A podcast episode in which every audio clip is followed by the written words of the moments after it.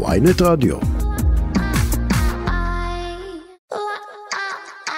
עכשיו בוויינט רדיו, הכל תרבות עם עינב שיף.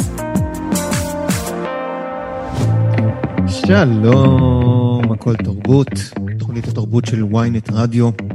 אה, אני עינב שיף, וזאת אה, מהדורת יום ראשון שלנו, אנחנו כידוע פעמיים בשבוע. אה, ימי ראשון, ימי חמישי. בימי ראשון נשתדל לעשות לכם גם, גם לדבר על דברים שקרו בסוף השבוע, גם להכין אתכם לקראת השבוע הקרוב. ומכיוון שזאת הרבה עבודה, אז יש גם מהדורה די עמוסה. אנחנו נדבר על שר הטבעות, שגרסה טלוויזיונית שעלתה ביום שישי באמזון פריים וידאו. השקעה של סכום צנוע, משהו כמו גזיליון דולר. לא משהו, שאפילו ג'ף בזוס מרגיש בכיס. והיא מצטרפת לבית הדרקון שעלתה לפני כשבועיים ב-HBO. אה, וזה באמת אה, דו-קרב מרתק על אה, הובלה של תחום הפנטזיה, ואנחנו נדבר עם דידי חנוך, שמבין משהו בפנטזיה, על הז'אנר שכבש את העולם כמו דרקון, או משהו כזה. אנחנו גם נציג לכם את פינת שיר השבוע, שבה נשמיע שיר ישראלי חדש, וגם ראיון עם האומן או האומנית. שניצבים מאחוריו, והשבוע זה שי צברי, שזה מאוד מאוד משמח. גם שיש לו שיר וגם שהוא ידבר איתנו. נעמה רק אה, תהיה כאן אה, לדבר על שני סרטים חדשים, אה, סינמה סבאיה המדובר עם דנה איבגי, סרט ישראלי חדש, וגם איך אידריס אלבה בתור ג'יני, תודו שתמיד רציתם לדעת. אה, לסיום, דניס ויטצ'בסקי יספר לנו איך פייסבוק ושאר אה, ענקיות הטק אה, מתכוננות לעונת בחירות חדשה בארצות הברית, ובכל זאת זה פורמט שגם די אהוב במדינה קטנה במזרח התיכון, אז אנחנו נדבר גם על זה. אבל קודם, אתמול התקיימה באצטדיון וומבלי בלונדון ההופעה הראשונה של פו פייטרס מאז מותו של טיילור הוקינס, המתופף הכביר, באמת, אין מתופפים כאלה. והוא גם בזכות זה היה גם הרוח החיה בהרכב מלבד כמובן דייב גרול שסולן ומתופף, והוא כידוע לא פראייר כשזה נוגע לתופים. אה, וכל העולם ואחותו בערך היו שם כדי להצדיע למוזיקאי ענק שהלך הרבה הרבה הרבה לפני הזמן, וללהקה האהובה שנשארה. אנחנו גם נתרום את חלקנו אה, בגעגוע לטיילור הוקינס, פו פייטרס, My Hero. קודם לכן קרדיטים כמובן, אה, העורכת דנית סמית, המפיקה מור אופפר, ואלה פו פייטרס, My Hero.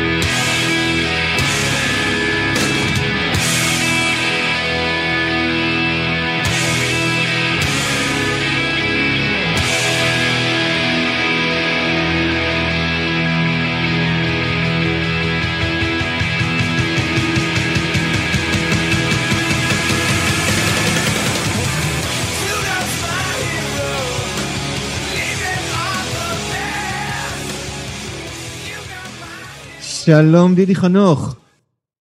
שלום שלום. מה העניינים? בסדר גמור. אה, קודם כל נציג, דידי מומחה פנטזיה, מוציא לאור של אה, הוצאת נובה, תרגם ספרים. אה, הבן אדם, לדבר איתו על הז'אנר שבעצם עולה מיליארדים ומביא לא פחות כסף. ואנחנו עם שני אירועים מאוד חזקים כרגע, גם בית הדרקון שכבר עלתה וגם שר הטבעות שאני חושב ש... ככל הנראה הפקת הטלוויזיה היקרה בהיסטוריה. ואני רוצה לשאול אותך, קודם כל, האם אתה, האם, האם זה כאילו משהו שחיכית לו? אה, בית הדרקון... לא, לא, אני יודע, שר הטבעות, בית הדרקון זה, שר הטבעות זה, אתה יודע, היה פה לפני. תשמע, אף אחד לא חיכה אה, אה, זה שעשו סדרה שמבוססת על נספחים של שר הטבעות. כן, אוקיי. זה, זה, לא, זה לא משהו ש... אה, אה, אמ, אבל מי, מי יעשה לנו, מי ייתן לנו את הדבר הזה? אבל עכשיו שזה בדרך, אני, אמ, אני חייב לומר שאני די, די בעניין. די בעניין. די בעניין. כן. אני, אני, אני, למ, למה אני שואל? כי כאילו... אה, אה, נגיד, ל... אה, לא, לפני משחקי הכס, לא היה משחקי הכס אפילו בקולנוע באיזשהו מובן. פשוט לא היה. ושר הטבעות זה מגיע אחרי באמת טרילוגיה, אני חושב שאתה תסכים איתי, שהיא חוויה, עדיין יש לי את החלום הזה ללכת פה לאיזה קולנוע בלונדון שעושה את זה לפעמים, ומקרינים את שלושת הסרטים ברצף, כאילו לראות עשר שעות מהחיים שלי רק את זה, אני, אני, אני, אני עוד רוצה את זה.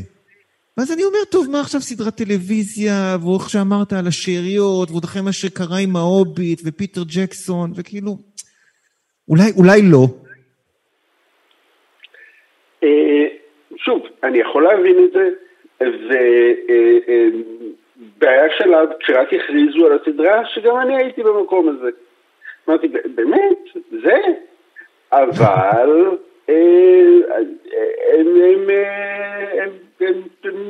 הם, קונים אותי בהדרגה. א', המיקוד... הם קונים אותך בכסף. אה, לצערי לא. בסופו של דבר, מה שהם מציגים כרגע זה שזו סדרה על אה, גלדריאל, אה, הצעירה יחסית. כלומר, כן. הרבה יותר צעירה מאשר כן. בסרטים שראינו, אבל הרבה יותר זקנה מכל אדם שאי פעם פגשנו. כן. אין לה איך יום יותר מ-2500. כן, אה, אה, אה, והדמות כפי שהיא מצייגת בציירים, והעובדה שמדובר בדמות שהיא מאוד אהובה, זה מסקרן אותי, זה מסקרן אותי ההתמקדות בה. אני, אני, אני רוצה לקחת את זה שנייה ליותר גבוה. אתה עכשיו נגיד אה, אה, אה, נשיא מחלקת הסדרות או הפקות הזה של אמזון, ועומדת לפניך החלטה לשים סכומים שאפילו לג'ף בזוס הם מגרדים באיזשהו מקום, לא במקום חשוב, אבל מגרדים, על הפקה של שר הטבעות. ואתה, האינסטינקט שלך זה להגיד כן. עכשיו, אתה יכול להסביר, עכשיו, אמזון זה לא, זה, ש, זה לא שיושב שם איזה, זה לא אגודת חובבי הפנטזיה, זה בכל זאת עסק, והוא מצפה ויש לו ציפיות, והוא שם את הכסף הזה מציפייה מסוימת. למה שהוא יעשה את זה? כלומר, מה, איך ה... הז'אנר, אפילו המותג שר הטבעות וז'אנר הפנטזיה, האפין שלו עדיין כל כך חזק? כן. תשמע, עדיין מדובר באחת מסדרות הספרים הכי מצליחות אי פעם, כן. אה, והטרילוגיה אה, אחת המצליחות אי פעם, טרילוגיית כן. הסרטים. נעזוב רגע, נשים בצד את ההוביט, אה, זה היה אה, סיפור מצער. תאונה מצערת. שקרה. אמ, אבל אמ, זה פשוט, אה, זה, זה אבן דרך לא רק בפנטסיה, זה אבן דרך בספרות של המאה ה-20, זה אבן דרך בתרבות של, של העשרות שנים האחרונות, הטרילוגיה. כאילו הטרילוגיה הקולנועית, זה... אין, אין מותג יותר גדול מזה בעולם הפנטסיה. ובזוס, עוד כשנלך המון שנים אחורה, כשאמזון רק הוקמה, הייתה להם מחלקת מדע בדיונים פנטסיה מאוד גדולה. למה? כי הוא ידע שחובבי מדע בדיונים פנטסיה הם בדיוק האנשים שיהיו מהראשונים שיזמינו דברים באינטרנט. ואני כן. חושב שגם כאן הוא, הוא, הוא בונה על, על הדמוגרפיה הזאת שתהיה אה, אה, חוד החנית להביא אנשים חדשים לאמזון פריים. אני, אני, זה, זה נכון שלאנשים חדשים, וזה, וזה מאוד חשוב, אפילו שאמזון, ההבדל הוא שכשאתה עושה מנוי לאמזון פריים, אתה בעצם רוצה לקבל משלוחים די מהר ועם מבצעים, ובדרך מגניבים לך שירות תוכן. והעובדה שכן שירות התוכן הזה הולך על בעצם האירוע הטלוויזיוני של השנה פחות או יותר מבחינת, לפחות מבחינת ההשקעה, זה אפילו יותר מבית הדרקון. אני, אני, אני אומר לעצמי, יש בזה משהו שקצת מזכיר את המהפך שקרה עם uh, סרטי הקומיקס. כאילו בשלב מסוים הוליווד הבינה, אם אנחנו רוצים שאנשים יבואו לקולנוע, צריך לתת להם סרטי קומיקס. ובטלוויזיה זה אותו דבר עם הפנטזיה. ואני חושב שיש בזה אפילו בשורה משמחת. זה לא, זה לא דבר רע, זה דבר טוב. בשבילי זה בהחלט דבר טוב. לא, אבל אתה יודע, זה בשביל, אתה יודע, האינטליגנציה, איך אמרת, זה אחד הספרים ה... זה אחד, ה... לא סתם אה, בז'אנר הפנטזיה, אלא אחד הספרים הגדולים של המאה ה-20, כאילו, לא נורא ש, ש, שישימו מיליארדי, אה, מיליארדי דולרים על, על משהו שקשור בטולקין. כן. אה, ואגב, שתי סדרות של, שלא הזכרנו, קישור הזמן, שהייתה באמת בעיניי ההפתעה של שנה שעברה בטלוויזיה, mm-hmm. והסנדמן בנטפליקס. והסנדמן שעכשיו הוא בהחלט חזק, כן. כן, אנחנו, ב, אנחנו בגל מסוים, ללא ספק. אתה, אתה, אתה חושב שאנחנו בפיק? או שעוד אפשר עוד? תשמע, פיק זה, אנחנו כבר בשנה, אני לא יודע מה, 15 שאומרים, אנחנו בפיק של הקומיקס, ועכשיו זה ייפול? כן. אז אני, אי אפשר לדעת, אני מקווה שהשלב שנגיע אליו עכשיו, אה, אה, אולי מתישהו, זה השלב של ההפקות שמבוססות על ספרים שהם לא סופר ישנים. שלא כן. צריך לעשות בהם המון שינויים כדי שהם יהיו אה, אה, משהו שקהל ב-2022 יכול לראות. כן, כן. אה, אז אה, ג'ף בזוס, אם אתה שומע, לדידי חנוך יש, אה, יש כמה הצעות. הטלפון. של... לא, זה סתם. כן, דידי חנוך. דידי חנוך על שר הטבעות, תודה רבה. אנחנו יוצאים לפרומואים, תכף חוזרים. עכשיו בוויינט רדיו, הכל תרבות עם עינב שיף. תודה שחזרתם, הכל תרבות, ynet רדיו, ועכשיו פינת שיר השבוע. אה, אה, הפינה הזאת, אה, אנחנו נרצה בכל יום ראשון להשמיע לכם שיר אה, חדש שיצא לאחרונה, אולי אפילו בבכורה לפעמים, אה, ולראיין את האומן או האומנית אה, שמאחוריו. והראשון שיש לנו את הכבוד אה, לחנוך איתו את הפינה הוא שי צברי. אהלן שי. אהלן. מה העניינים? אה, כיף גדול, ממש אה, שמח להיות הראשון. זה, זה, זה, אתה תזכור את זה, חייך התחל, כאילו זה ב... אתה יודע, ברשימת ההישגים. הייתי שיר השבוע הראשון של הכל תרבות. לא, אבל ברצינות, בכבוד לארח אותך. השיר נקרא בוא הביתה, אנחנו תכף נשמיע אותו כמובן. אבל אה, אני חושב שקודם כל, רק לפני ששמעתי את השיר, אז ראיתי את השם שלו ואמרתי, אוקיי, בוא הביתה יש לי שתי אסוציאציות. האחת זה שולחן, והשנייה זה בואי הביתה של ברי סחרוף, שיר שאתה מכיר מצוין. לגמרי. ושאלתי אה, אה, את עצמי, כשאתה אומר, אוקיי, בוא הביתה, אתה, זה אתה קורא לעצמך? זה אתה קורא למישהו אחר? מי, מי צריך לבוא? אני חושב שהשיר הזה מדבר אה, בעיקר על הרצון שלי להיות אה, אבא. זאת אומרת, אבא במובן היותר רחב, כלומר, אה, להיות אה, גם מי ששולט בחיים ש, של עצמו, וגם להיות מי שאולי יכול ללמד, אה, למשל, את הבנים שלי, אה, דברים על החיים עצמם. אה, ואני חושב שהשיר הזה הוא מין תזכורת כזאת שאני מבקש לתת אה, להם ולי.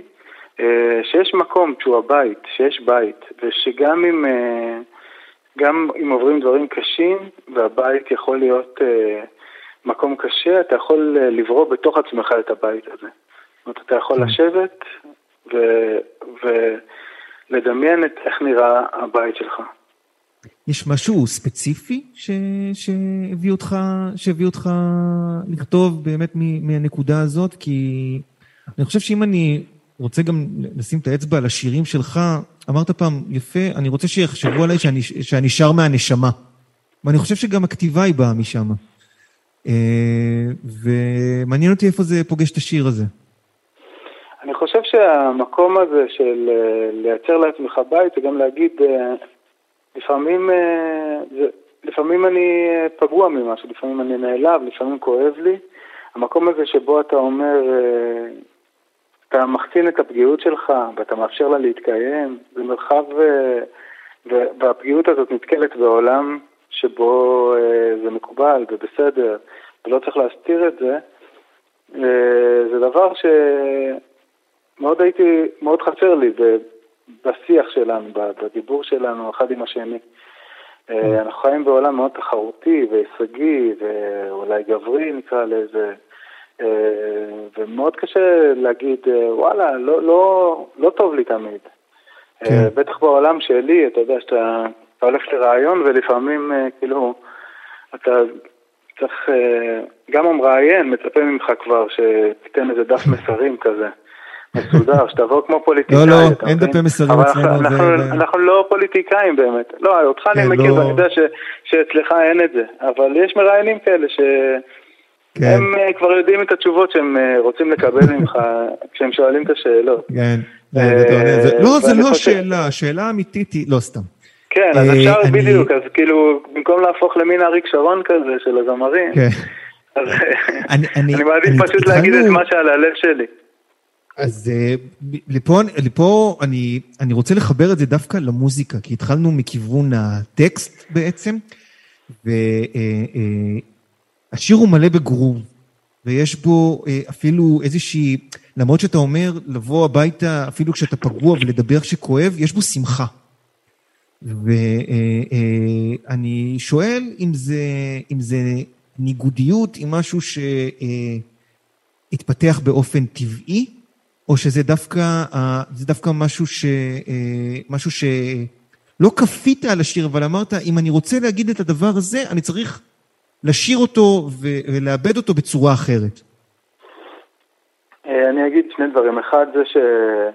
לפני כמה זמן איזה עיתונאי מוזיקה אמר לי אה, שלדעתו זה השיר הכי שמח שלי. גם אם מחברים את כל השירים שלי ביחד, זה יותר שמח מכולם ביחד. אה, אני לא בטוח לגבי זה, אבל זה כן שיר מאוד מאוד שמח. ואני חושב ש... שלפעמים יותר קל להבין כשרוקדים. זאת אומרת, יש דברים שצריך להבין אותם דרך הרגליים.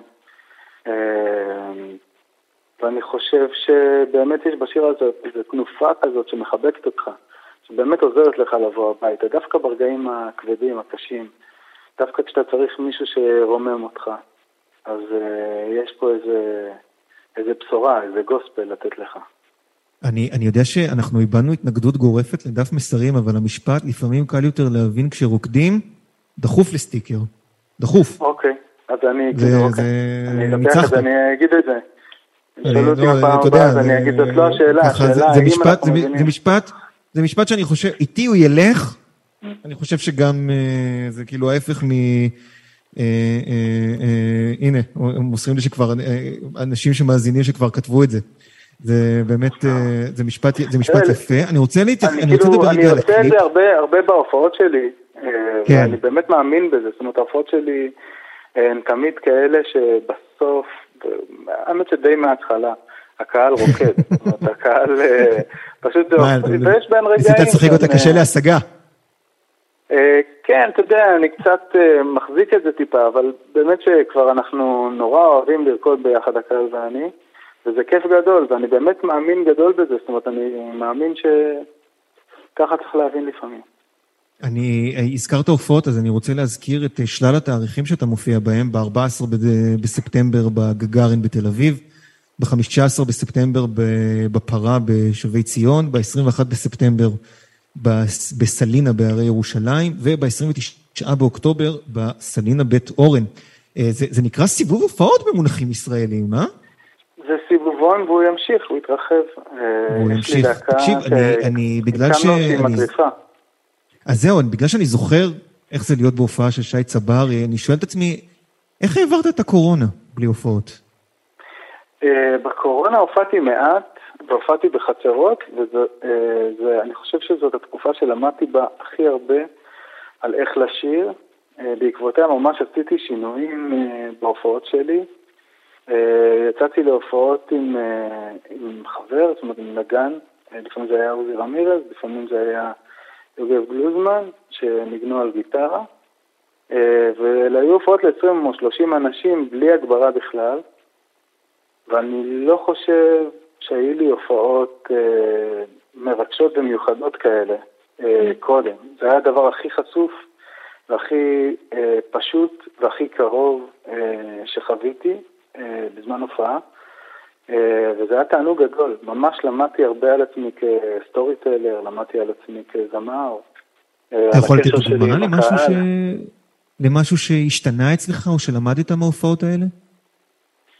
אני חושב, קודם כל אני חושב שהתחלתי לשיר טפו טפו טיפה יותר טוב. וואו. כי, כי אין הגברה, זאת אומרת אין טריקים, אין שטיקים. אף אחד לא יכול לשים לך ריברב וזה נשמע הרבה יותר טוב. וגם היכולת הזאת ל... לתפוס רגעים בתוך הקהל, פשוט הקהל יושב מולך ואתה רואה מישהי שנורא אוהבת לשיר. ואתה פשוט יושב לידה ואתם שרים ביחד, וזה בתוך הקהל, okay. אין מרחק, אין שום מחיצות. ונוצרו כמה וכמה וכמה רגעים ממש אה, אה, מהפנטים ביופיים בהופעות האלה. זה באמת נשמע מרגש. אה, לפני סיום אני רוצה שנתייחס לקליפ, זה קצת מוזר ברדיו לעשות את זה, אבל הקליפ ש, אה, שעשתה רננה רז, אה, מאוד יפה. כן. הוא פשוט מאוד יפה, והוא מאוד, והוא מאוד, כאילו זה קליפ טוב, כמו שהיו עושים פעם קליפים טובים. ולא עכשיו הפקות הוליוודיות וזה, אבל זה פשוט קליפ יפה, יצירתי ומגניב. ספר קצת על ה... אולי על הקונספט, על ה...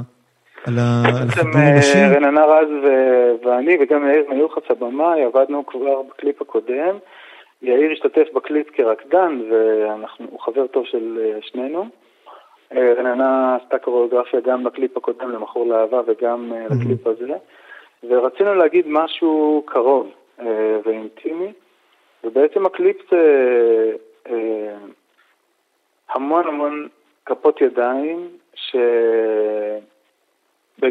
אה, משחקות עם הפנים שלי לאורך, אה, לאורך כל הקליפ,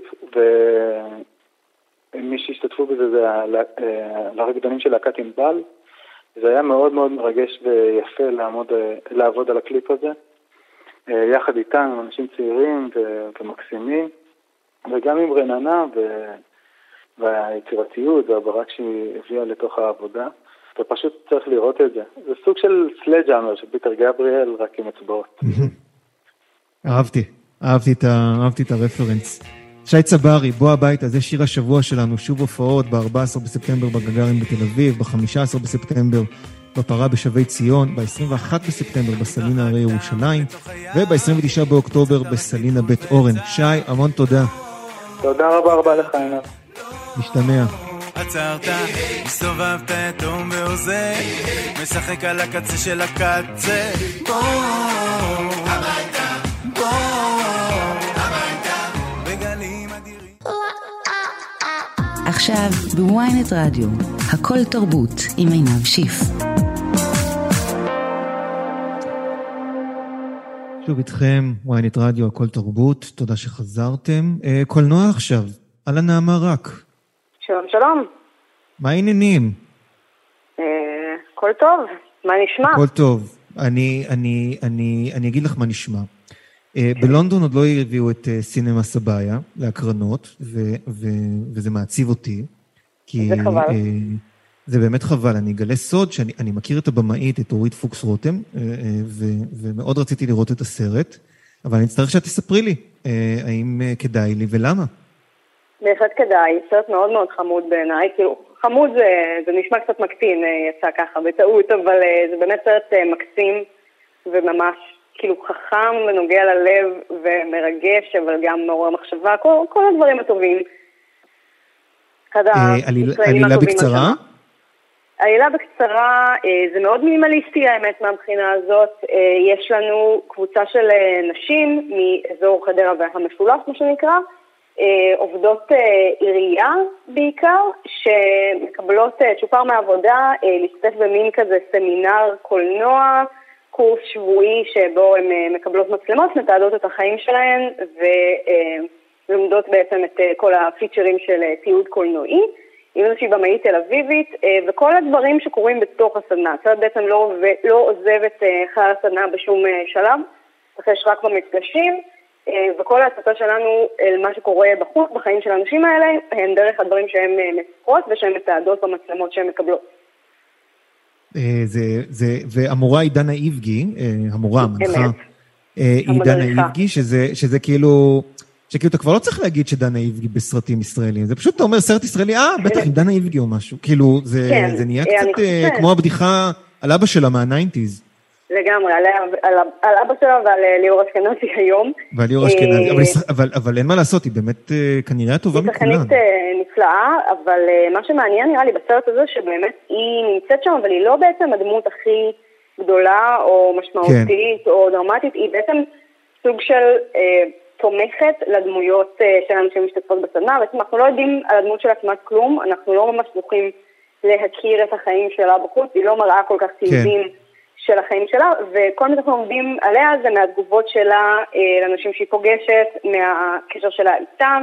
בעצם יש לנו אינטימיות הרבה יותר גדולה איתן מאשר איתה, היא יותר מין כזה הבן אדם שדרכו אה, משתקפות אה, כל הנשים האחרות והסיפורים שלהם. אני, אני רוצה להסתכל גם על הז'אנר הזה של הקולנוע כמקדם אה, תהליכים אה, אישיים, חברתיים, כלומר, אנחנו מכירים את העיסוק של, אה, של סרטים בעצמם, ואיך אה, בעצם אה, לימודי הקולנוע אמורים לקדם את הבן אדם, או לפתוח צוהר לעולמות שאנחנו לא מכירים. לפני כמה שנים היה את אה, מוטלים בספק, אה, שהיה סרט נהדר, עם כן, אה, מורן דנקר. בתור אה, מורה של... אה, בתור אה, מורה של אה, תלמידים, והיה, ואנחנו גם מכירים את זה מהעולם. מה כן, יש היה גם- כאילו ב, בעניין הזה של, שכאילו השימוש בקולנוע כ, כ, כמקום לפתוח את עצמך, ואני אני כאילו Mhm. מרגיש שב, שבישראל זה קורה יותר מאשר במקומות אחרים. אה, יכול להיות, באופן כללי אה, קולנוע על קולנוע זה ז'אנר מאוד מאוד רחב, ואומרים לך לכתוב על מה שאתה מכיר, אז אה, אם אתה לא תכתוב כן. ישירות על קולנוע, אתה תכתוב על משהו שקשור אה, בעקיפין, אבל אה, אני חושבת שבמקרה הזה זה מתייחס גם לנושא הזה של אה, ביטוי עצמי דרך קולנוע, הוא מאוד נוכח בקולנוע הישראלי, כאילו הרבה מאוד מהסרטים שאנחנו רואים ומהסרטים המצליחים שאנחנו רואים, הם של במאים צעירים שמספרים סוג של את הסיפור שלהם, עם כאילו כמובן התאמות ופרשנויות אה, מתבקשות, אבל זה מאוד נפוץ לשמוע בארץ על במאי צעיר שמספר על אה, הסיפור של המשפחה שלו, הסיפור של סבא שלו, סיפור של אה, איך ההורים שלו הגיעו לארץ, דברים אה, בסגנון הזה, זה מאוד מאוד נפוץ, או של חוויות אישיות לצורך העניין השירות הצבאי. אה, ופה זה גם מתחבר לעוד ז'אנר שהוא אה, מוכר גם בארץ דרך מוטלים בספק וגם סרט קדומים שהיה באותה תקופה וסרטים אחרים, אה, וגם בעולם כמובן זה ז'אנר מאוד נפוץ, שזה הסרט של המורה הטוב. המורה שמשנה כן. את החיים של אנשים מאוכלוסיות שונות משלו באמצעות האומנות או החשיפה לידע ולעולם הרחב. ופה יש איזשהו היפוך, אני חושבת, של הטרופ הזה בצורה מעניינת, שבעצם הבמאית הזאת שמגיעה אה, לשם כדי ללמד את האנשים האלה קולנוע, היא כל כך לא האיש היא לא באה לשנות את חייהם של האנשים האלה, ולא בטוח שהשינויים שהסדנה עושה הם לטובה. יכול להיות ש... כן. היא לא, היא לא, היא לא מישל... שלהם לא בהכרח ישתפרו כתוצאה מזה, אלא היא לא, פשוט היא, לא, דבר היא לא מישל שקורה. פייפר שנכנסה לכיתה בסיכון מחושב ואמרה, there are no victims in this classroom, ושינתה את חיינו. ממש לא. היא להפך, היא יותר מין כזה, היא נמצאת שם, אבל היא יותר כן. מין אה, אלמנט שנמצא כחלק מהסדנה, כמו המצלמות וכמו החדר, אה, וכל השינויים מגיעים מהאנשים עצמם, שפתאום רואות את החיים שלהם מזווית אחרת, לא כי היא אמרה להם, שמת לב שככה וככה, אלא הם פשוט ניהלו את השיחה הזאת בינם לבין עצמם, ואמרות, וואלה, יש בחיים שלי דברים בעייתיים וקשים שאולי אני צריכה להתמודד איתם. אה, אז בקיצור, סינמה סבאיה, ללכת, גם חשוב שאנחנו לא דיברנו על זה, וכאילו, זה תמיד דילמה אם לדבר או לא, אבל אה, סרטים של במאיות בארץ זה, זה דבר חשוב. זה משהו שעד לפני כמה אה, שנים השנה. היה ממש מעט. והסרט מועמד אגב לאיזה גזיל, גזיליון פרסי אופיר, אה, 12, כן, 12 ונאחל לו אני חושב. הצלחה כמובן. וזה, וזה מאוד יפה. אה, מילה לסיום על אה, אידריס אלבה בתור ג'יני, 3,000 אה, שנים של כמיהה. מה נכון. עובד? הגשים את, הגשים את משאלותינו? לא כל כך. אה, אוי, סרט מאוד אוי, מוזר, הוא אידריס, לא יש לא לו קול- גרוע. קריירת קולנוע כזאת בעייתית. נכון, זה לא סרט גרוע, אבל משהו שם משתבש, כאילו זה לא... מין... כשהסרט נגמר, מה שהייתי כזה, אני מרגישה שהורדתם חצי שעה מהסרט ולא אמרתם לי, כאילו פשוט הסרט נגמר באמצע כזה. רגע, אבל את מודה להם שהורידו או לא מודה? אני לא יודעת, כאילו, היו שם, היה, יש בעצם שני סיפורים בתוך הסרט הזה, הבסיס הוא אישה אה, נוסעת לטורקיה, אני חושבת, ומוצאת שם אה, איזה כד עתיק, והוא מתנפץ, ומתוכו יוצא ג'יני ענק, שזה אידריס אלבה, והוא מספר את סיפור חייו הקשה והנשים הקודמות שהוא היה אה, המשרת שלהם בתור ג'יני, והמשאלות שהם ביקשו, ומה היה, והמון דברים רעים שקרו לו, בעיקר, וזה סיפור מאוד כנראה שהם לא מעניין. ביקשו תסריט טוב. נכון, זה סיפור מאוד מאוד מעניין, כי באמת קורים שם דברים מעניינים, וההפקה היא סופר גרנדיוזית ומושקעת ומטורפת, וזה ג'ורג' מילר של, אה, של אה, מדמק. וממש רואים, ואז יש את העלילה שלו ושלה, שהיא לא כל כך מעניינת, וככל שהסרט מתקדם, היא תופסת יותר מקום, והיא לא נעשית טובה יותר עם הזמן. אוי ו... טוב, אנחנו כן. נחתוך את זה, אנחנו נחתוך את זה כאן לפני שהמאזינים אה, יביעו משאלה ש... שנסיים עם זה. טוב, נקווה, טוב, היה לנו סרט אחד טוב, סרט אחד פחות, נראה מה יהיה שבוע הבא. נעמה רק, כן. המון תודה. תודה לכם. ועכשיו, אה, אה, אה, כחלק מהמנדט של הכל תרבות, שהוא הכל תרבות, אה, אה, גם אנחנו נרצה לדבר הרבה על מה שקורה בעולם הטכנולוגיה, על הממשק שבין אה, רשתות חברתיות והעולם, שבעצם העולם כולו רשתות חברתיות. ואיתנו לנושא הזה אה, המומחה מספר אחד והאדם הטוב ביותר בעולם, דניס ויצ'בסקי, מה העניינים? מה קורה? הכל טוב? מה? כן, הכל סבבה. בסדר, מה, אתה האדם הטוב בעולם, תתמודד. אה, אוקיי. אה, אני רוצה, אני רוצה לדבר איתך, אני רוצה לדבר איתך היום על בחירות, נושא שאנחנו הישראלים מכירים, טוב, כן, טוב מכירים מדי. כן, ויש גם כאלה בארצות הברית, בחירות האמצע, מה שנקרא, קונגרס וסנאט וכל מיני, לא נתחיל להסביר את זה למה אין כוחות. ואנחנו קוראים ולומדים שפייסבוק ושאר ענקיות הרשתות החברתיות אה, אה, מתכוננות, כי בכל זאת אה, קרו אילו דברים במערכות בחירות הקודמות. קודם כל בוא, בוא תספר מה, מה... מה זה מתכוננות? מתכוננות בכך ש- הן מתכוננות בעיקר בכך שהן מספרות שהן מתכוננות. מתכונן- מספרות שהן מתכוננות, זה כן, אני, מה שנקרא, זה, זה כמו שאתה הולך בבתי קפה ב- בתל אביב, ו- ואתה שואל, אתה רואה בן אדם עם לפטופ, אז הוא אומר, כן, אני, אני אוסף חום, אה, או המוזיקאי, אני אוסף חומרים, או אני עובד על תסריט, אז, אה, אז, אה, אז בפייסבוק עובדים על פיצ'רים. תשמע, אבל לא זה לא ברצינות, עניין שהם עברנו... עובדים על הפיצ'ר, הם פשוט כאילו, הם מעדיפים שלא יתחילו להאשים אותם שוב. בזה הבנתי, ש- אבל, אבל ברצינות, אבל, אבל, אבל ברצינות, כלומר, אני, אני שואל ברצינות כי זה, כי זה באמת נושא אקוטי. עכשיו, יש בכלל דרך להתמודד עם זה? לא, לא, מה פתאום? לא, זה- זהו, החתול ברח, אין- אין שום דרך. לא. כי אוקיי, אני אופטימי שנייה. יש דרך. אם אתה מסתכל על אפיק של 10-15 שנה, הולך לקרות כל מה שקרה כמעט כל פעם במהלך זה, אם כי זאת כאילו, כאילו, בדרך. עכשיו, הולך לגדול- לגדול דור שלא מאמין בשום דבר שהוא קורה ברשתות חברתיות. וזה ימסד קצת את, את, את, המתקפת סקטינוס. כאילו, אנשים התמודדו, אנשים התמודדו עם ממתד דפוס, אנשים התמודדו עם רדיו, אנשים התמודדו עם טלוויזיה, אנשים התמודדו גם עם זה. פשוט ייקח זמן. ועד אז יש דברים מינוריים שאפשר לעשות פה ושם, מה שפייסבוק עושה נגיד. עובדת עם עשרה גופים בארצות הברית שהולכים לסמן תוכן שהוא פיק ניוז כביכול, ואז תהיה לך שקופית, אתה הולך לקרוא דברים לא נכונים, ואז תלחץ לזה ואתה עדיין תקרא אותם ותאמין להם, כאילו כי, כי ההטעיה חזקה מכל הדברים האלה. אבל לא, להתמודד, להתמודד, לא, אי אפשר. אין, לא ב scale הזה, לא ב scale שבו אה, החברות האלה פועלות, אה, וגם לא, לא באקלים הנוכחי שבו 15 שנה של ניסיון לתעדף שתעבוד כמה, שכאילו, מה זה תעבוד? יש לנו 15 שנה של חברות שמנסות שתיכנס לשירותים שלהם כמה שיותר. פייסבוק, כן. טוויטר, טיק טוק, והדרך לעשות את זה היא בין השאר להציג לך תכנים שיש יותר סיכוי שתקרא. עכשיו, זה לאו דווקא התכנים שמבחינה דמוקרטית יש סיכוי גבוה שצריך, כאילו שאתה צריך לקרוא. כן. אה, אבל זהו, זהו, אבוד.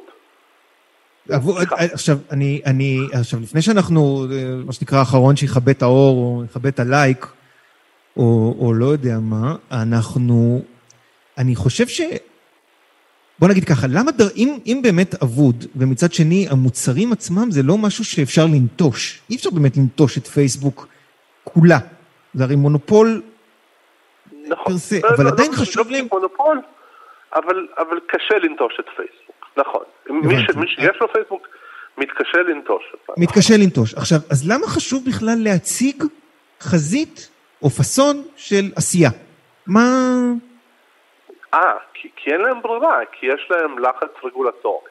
הפחד הכי גדול של החברות האלה זה רגולציה. תמיד. כן. עכשיו, התפקיד שלהם הוא בין השאר להציג את המינימום ההכרחי כדי שלא יטילו עליהם רגולציה נוספת. עכשיו, שנינו עבדנו באינטרנט לפני 15 שנה כשהיה הלך רוח של צריך אנונימיות ברשת. צריך כאילו. צריך לאפשר לאנשים, לתת לאנשים את. הכל. אמרנו הרבה דברים, זה, אלוהים? זוכר, אז זהו, זוכר? אז, אז כאילו, אוי. נכון לעכשיו, הרגולציה הכי מחמירה שאפשר להטיל זה לא לאפשר לאנשים אנונימיות ברשת. עכשיו, יש לזה עם זה המון בעיות, אני לא אומר שאני בעד זה, אבל זה הפחד העצום. הפחד העצום זה שזה מגבלות דרקוניות מצד הממשל, שזה באמת תפקידו, להטיל מגבלות רגולטוריות כשיש ניסיון לפגיעה במשטר עצמו. זה עובד עם דיקטטורות, אבל זה עובד גם עם דמוקרטיה. דמוקרטיה אני חושב, ש, אני חושב. שמה מה ש, מה שחשוב להגיד, וזה משהו שאגב הוא, הוא... זה באופן מדהים, ככל שיש שיתוף פעולה בין השמאל והימין בעניין הצורך למתן את האינטרנט, למתן את הרשתות, יש צורך, יש את התגובת נגד שהיא גם ימנית וגם שמאלית, שטוענת ש, שזה בעצם הפתח לטוטליטריות חדשה, או פשיזם חדש, כמו, כמו שזה נקרא, ואני אני חייב להגיד שלשני הצדדים יש טיעונים מצוינים. נכון. זה לא, זה לא דיון, זה לא דיון, זה לא דיון קל. זה לא דיון קל. לא, זה, זה אבל, לא דיון אבל קל, דווקא, אבל דווקא, זה- בגלל, דווקא בגלל שאנחנו לפני בחירות, כאילו, אתה אומר לעצמך, טוב, מה, אז אני, אתה אומר הכל אבוד, אז אני אשאיר את זה, זה, זה, זה סופה של הדמוקרטיה המערבית, מה... זה לא כאילו, שפה, משהו זה חייב להשתנות. זה התפתחות. בסופו של דבר, הרי יש פה שני, שני נושאים עקרוניים. האם אפשר, האם מדינה יכולה להשפיע על בחירות במדינה אחרת, שזה התערבות, התערבות אנטי דמוקרטית לחלוטין, ואין לנו שום הוכחות לכך שזה באמת עובד. כאילו כל הניסיונות של רוסיה להשפיע ב-2016, אנחנו יודעים שהיו כאלה, האפקטיביות שלהם, אין לנו שמץ של מושג. אנחנו לא יודעים אם זה תא בן אדם, כל אחד כן. או... ויש את הדבר שקורה בתוך המדינה עצמה, שזה עליית הפופוליזם והקיטוב, ופה אפשר לטעון שזאת דמוקרטיה, ש- ש- כן. שזאת טבעה של דמוקרטיה, שזאת התפתחות שאנחנו אמנם יכולים לא לאהוב, אבל שזה לא אנטי דמוקרטי. לא, זה לא... זה לא אנטי דמוקרטי, אבל במובן מסוים שכמו ששוק חופשי לחלוטין, הוא לא... הוא לא... נכון. הוא לא, הוא לא אנטי, הוא לא. הוא לא, אנטי- הוא לא אנטי דמוקרטי. יש פה עלייה אני, של קיצוניות אה, משני הצדדים. אה, עכשיו, זה לא באמת שני צדדים שווי ערך מבחינת ההשפעה שלהם, אבל אה, כן, השיח מקצין, האנשים מקצינים והרשת היא מה שאפשרה את זה, אבל אנשים בסופו של דבר הם אלה שעושים את זה. אה, אתה, יודע מה, אני, רוצה לשתף, זה, לדעתי שיחות שהיו לנו כבר לפני שש ושבע שנים.